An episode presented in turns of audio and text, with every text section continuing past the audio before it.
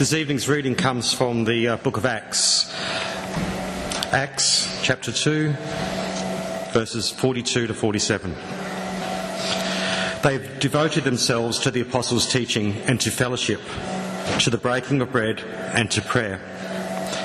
Everyone was filled with awe at the many wonders and signs performed by the apostles. All the believers were together, and they had everything in common. They sold property and possessions to give to anyone who has need. Every day they continued to meet together in the temple courts. They broke bread in their homes and ate together with glad and sincere hearts, praising God and enjoying the favour of all the people. And the Lord added to their number daily those who were being saved. Please keep your Bibles open to Acts chapter 2, page 1693 if you've accidentally closed your Bibles, and please remember there'll be a time for questions after the talk. Before we get into our passage tonight, will you please join me as I pray? Let's pray. Heavenly Father, we thank you that you are the giver of new life. And we now ask that you'll help me to speak your word clearly tonight. And we pray that through your word, that you may change us to be the community that you want us to be. And we pray this in Jesus' name. Amen. It's been said that due to the internet and social media, we are more connected than ever. But why are we feeling more lonely? Last year, the Australian Psychology Society completed a study of loneliness in Australia, and they found out that 1 in 4 Australian adults are lonely. 1 in 4. That's an alarming statistic, given that we live in an age where it's so easy to be connected with each other. But the actual problem is, we're not really connecting where it counts. And that's what our society is becoming increasingly aware of. That community is important. You see, we need other people.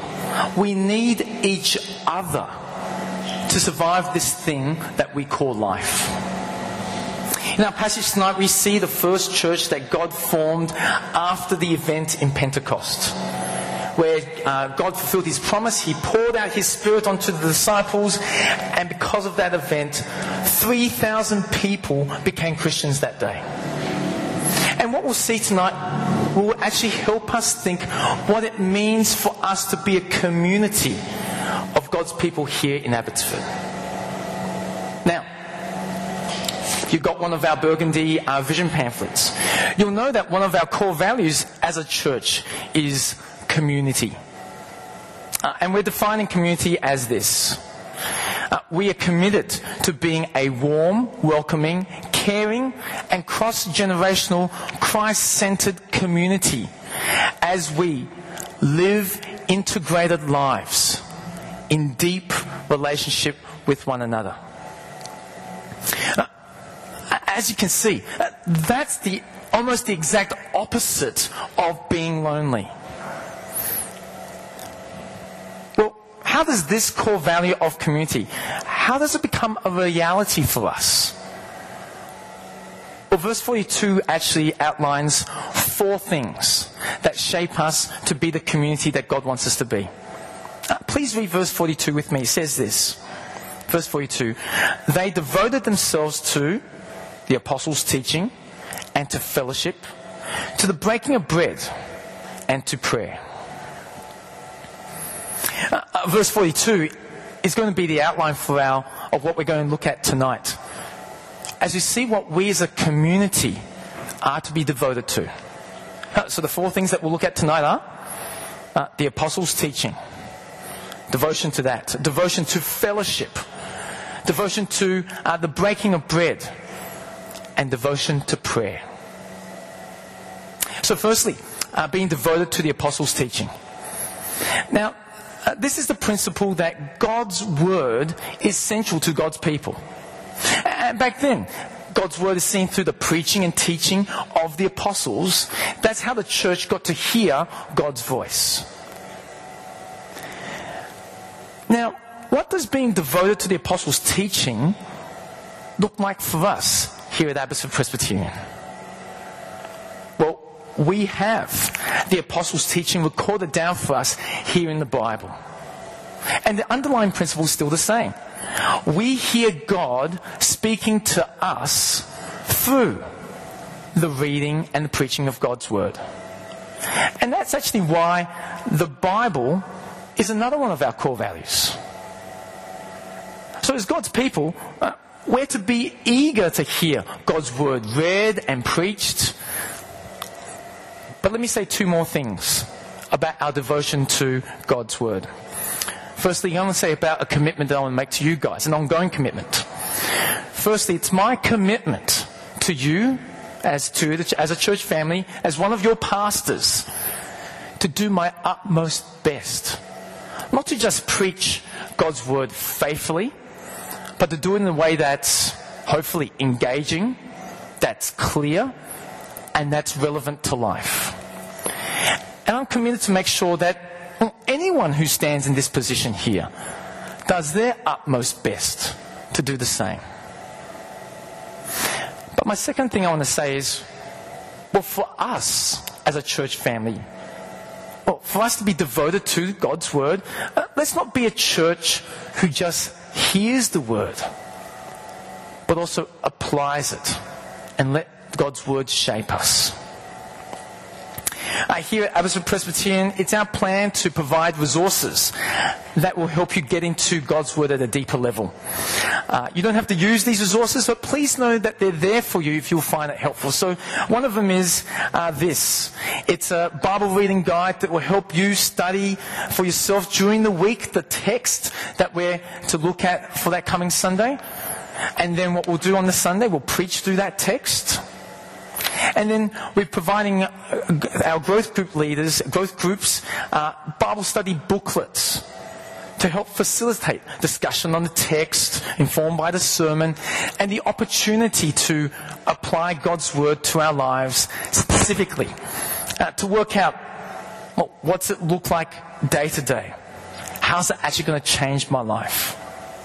So can I say, please help yourself to the resources. They're on the back pew. And can I say, please feel free to grab one of these Bible study booklets, even if you're not in a growth group this year. So that's the first devotion. The second devotion that the text tells us is to be devoted to fellowship. Now, what is fellowship? I don't know about you, but for me, the first thing I think about when I hear the word fellowship is the first book of the Lord of the Rings. You know, the Fellowship of the Ring. And what's that book all about? Well, it's basically a bunch of randoms. An elf, a dwarf, two men, and a few hobbits. And they all come together, united around a common cause. And that common cause is the mission to destroy the ring. So what's a fellowship? Well, at the end of the day, the word is it just means sharing. It means having something in common. So what does it mean for the church at Pentecost to devote themselves to sharing? Well, at the very least, it was to do with their possessions and their property. Please have a look at verse 44 and 45 with me. It says this. All the believers were together and had everything in common. They sold property and possessions to give to anyone who had need. Now, if you were to flick to chapter 4, verse 32, that's on page 1696, by the way, you'll see a similar phrase used. But the first part of that verse adds the following words. Let me show you on the screen. It says this. Chapter 4, verse 32 says, all the believers were one in heart and mind. In other words, their sharing of their property, it sprung up from a deeper sharing, a common heart, a common mind. You see, they were part of a greater fellowship. So forget about the ring This is about the fellowship of Jesus, where these people, they all had the common experience of trusting in Jesus. They all had the common experience of repenting and being brought into a new community. And with that community, it brought certain responsibilities, like looking out for each other, and in particular, caring for those in need. That's really important to remember, because if you flick back to chapter 2, verse 44, at first glance, it seems like the church has been some type of like communist community where everyone is just pulling everything together. But verse 45 is telling us that they were selling their property and possessions in order to give to anyone who had need. You see, these guys were liquidating their assets to free up the capital to serve their brothers and sisters. You see, there was no Centrelink back then. So when a brother or sister had found themselves in a jam, it was the community that actually met that need. They're acting like family, where they're looking out for one another. Now, that's what it was looked out like for them. What would it look like for us if we were to care for, support one another? Well, first we have to remember that, yeah, we too are also a big family. And like every good family, what a good family does, well, you look after your own, in particular those who need your help. Now, what might that look like here at Abbotsford? Well, let me give you a few examples, and most probably you can find and think of more examples yourself. I can say firstly, for those who don't know, we've got a meal ministry where we look to provide meals for those in need, and that's the fridge that's in the back hall there. So if you're someone who loves to cook, please contact either Amy Kern from Morning Church or myself if you want to be part of that ministry. But it goes beyond food. So, for example, how about if someone needed somewhere to live?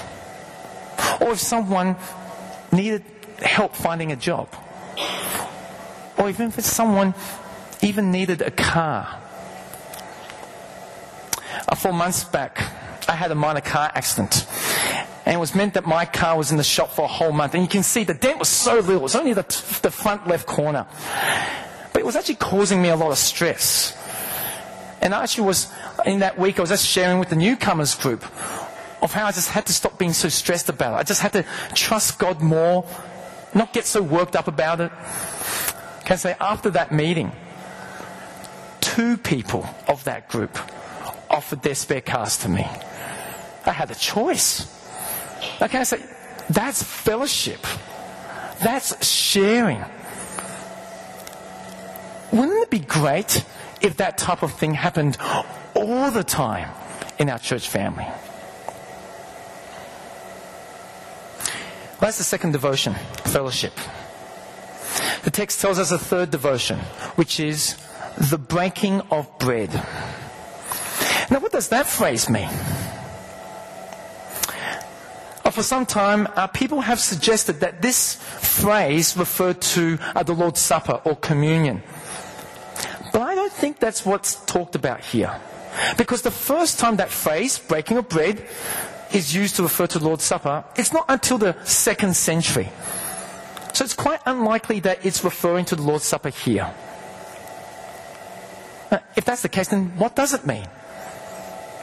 Well, as you trace the language of breaking bread through the book of Acts, it's used every time people start a meal together, which actually makes sense of verse 46. Now please have a look at verse 46 with me. It says this: every day they continued to meet together in the temple courts. They broke bread in their homes and ate together with glad and sincere hearts.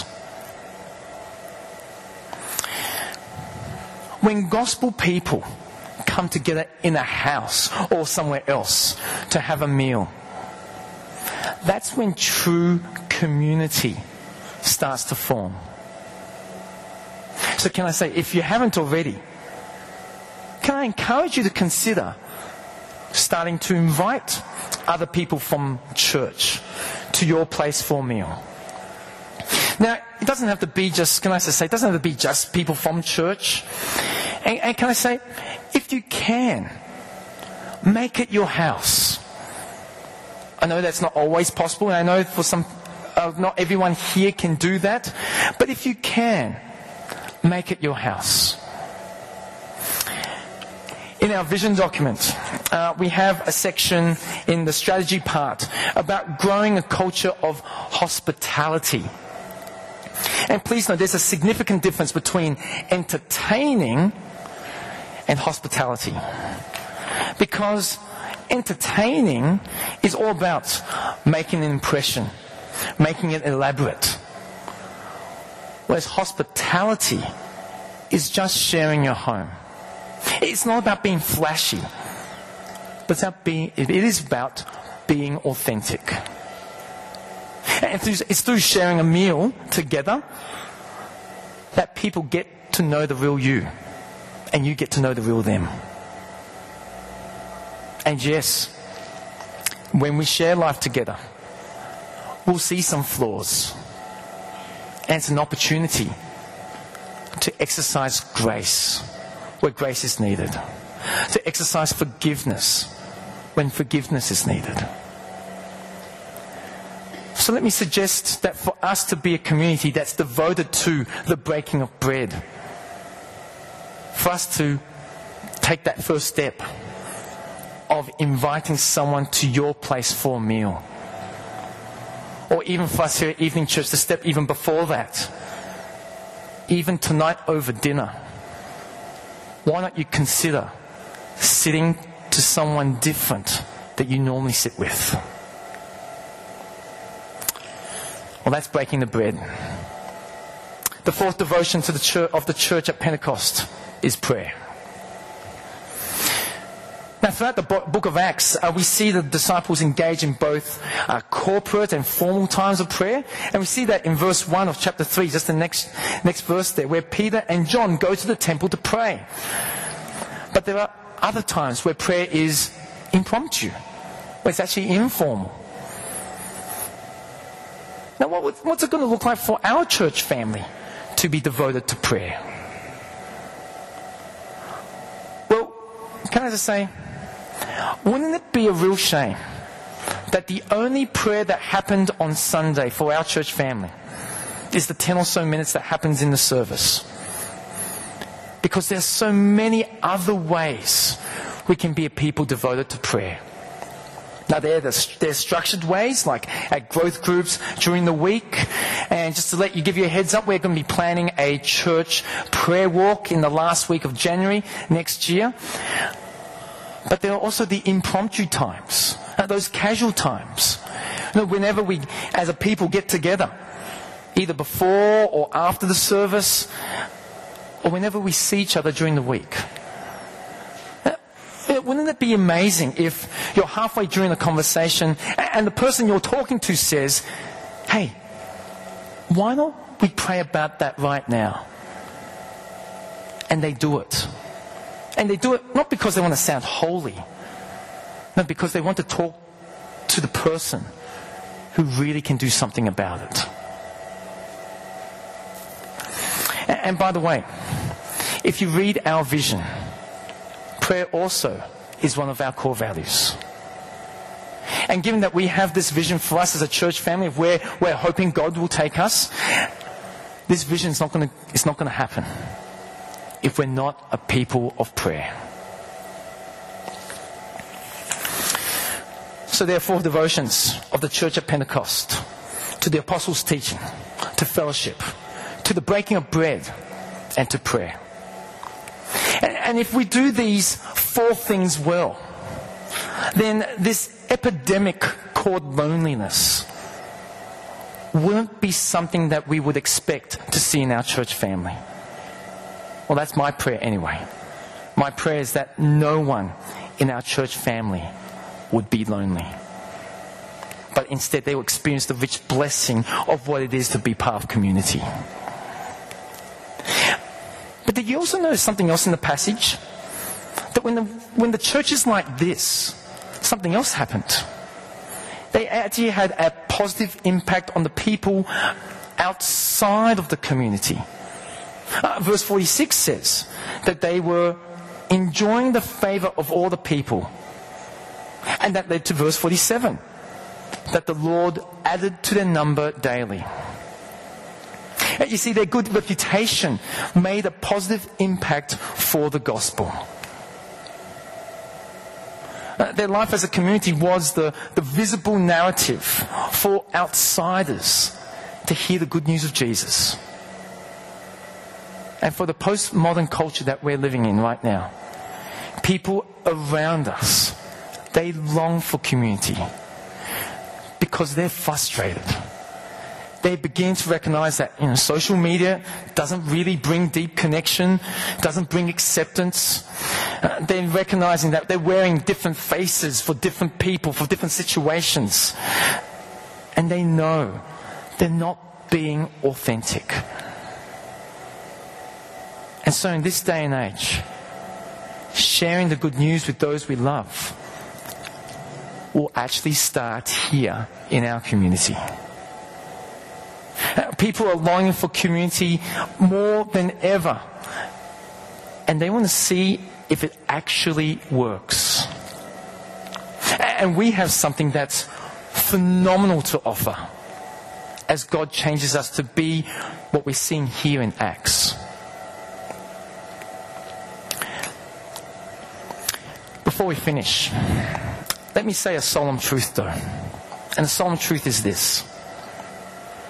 The truth is, Abbotsford Presbyterian will never be like Acts 2. It just won't. Or at least it won't be consistently. Because here's the thing. Even the early church, a few months later after Acts 2, Acts 3, 4, 5, and 6 and onwards, they ended up not being like Acts 2. Because sooner or later, sin will creep in and ruin everything. Later on in Acts, we'll see racism, we'll see church squabbles, and it's going to get messy. And we'll see that in a few weeks' time. So can I say to you all here tonight, everyone here, Abbotsford Presbyterian will let you down. This church will never be like Acts 2. And at times, will fail at the 4 devotions. And unfortunately, there will be people who will be lonely here. But you know who won't let you down? Jesus Christ, the Lord of this church. Because it's the Lord of this church who's the one who more than any other, well, firstly was devoted to the Word of God. He followed the Word of God to the point where it led him to the cross for him to die for people like you and me.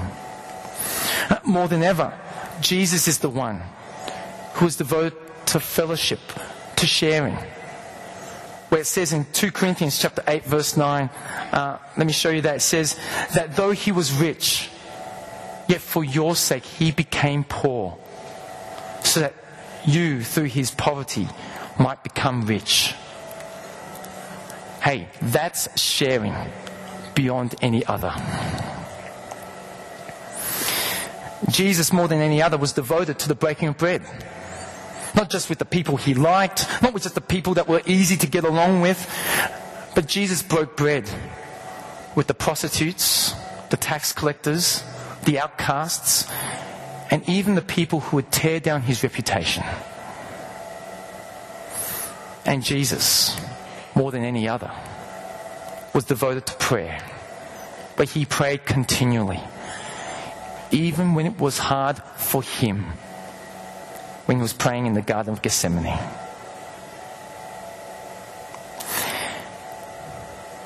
This church will let you down. It's not a perfect church because we're not perfect people. But that's why we have a perfect Savior. But there is hope. Because like that first church in Acts 2, God has given us his Spirit. And through the power of his Spirit, the gospel enables us, not perfectly, but will enable us to start getting closer to Acts 2, that type of church we see there. You see, with the Spirit, we have a bond together that's thicker than blood. With the Spirit, we have a well of generosity, a well that will never run dry. With the Spirit, we have someone who intercedes for us, even when we don't know what to pray. If you want us to be a church that's like Acts 2, well, don't look to the church, look to Jesus. And by the power of the Spirit, let's seek to devote ourselves to these four things. And maybe, just maybe, by God's grace, the same thing that happened to them will actually happen to us as well, where we'll enjoy the favor of all the people and that the Lord will add to our number. So let's devote ourselves to the apostles' teaching, to fellowship, to the breaking of bread, to prayer. And let's see what God can do amongst us. Let's pray. Heavenly Father, we thank you for the Lord Jesus, who is the perfect Saviour. That through his death and resurrection, we can now come into a relationship with you and be your children. Thank you for giving us your word, the Bible, and for giving us your Spirit, so that we can be like that first church at Pentecost. Please keep shaping us and growing us, that we will devote ourselves to your word, to fellowship, to the breaking of bread, and to prayer, that we may experience your grace of a transformed life and enjoy genuine community that you have made us for. And we pray all these things in Jesus' name. Amen.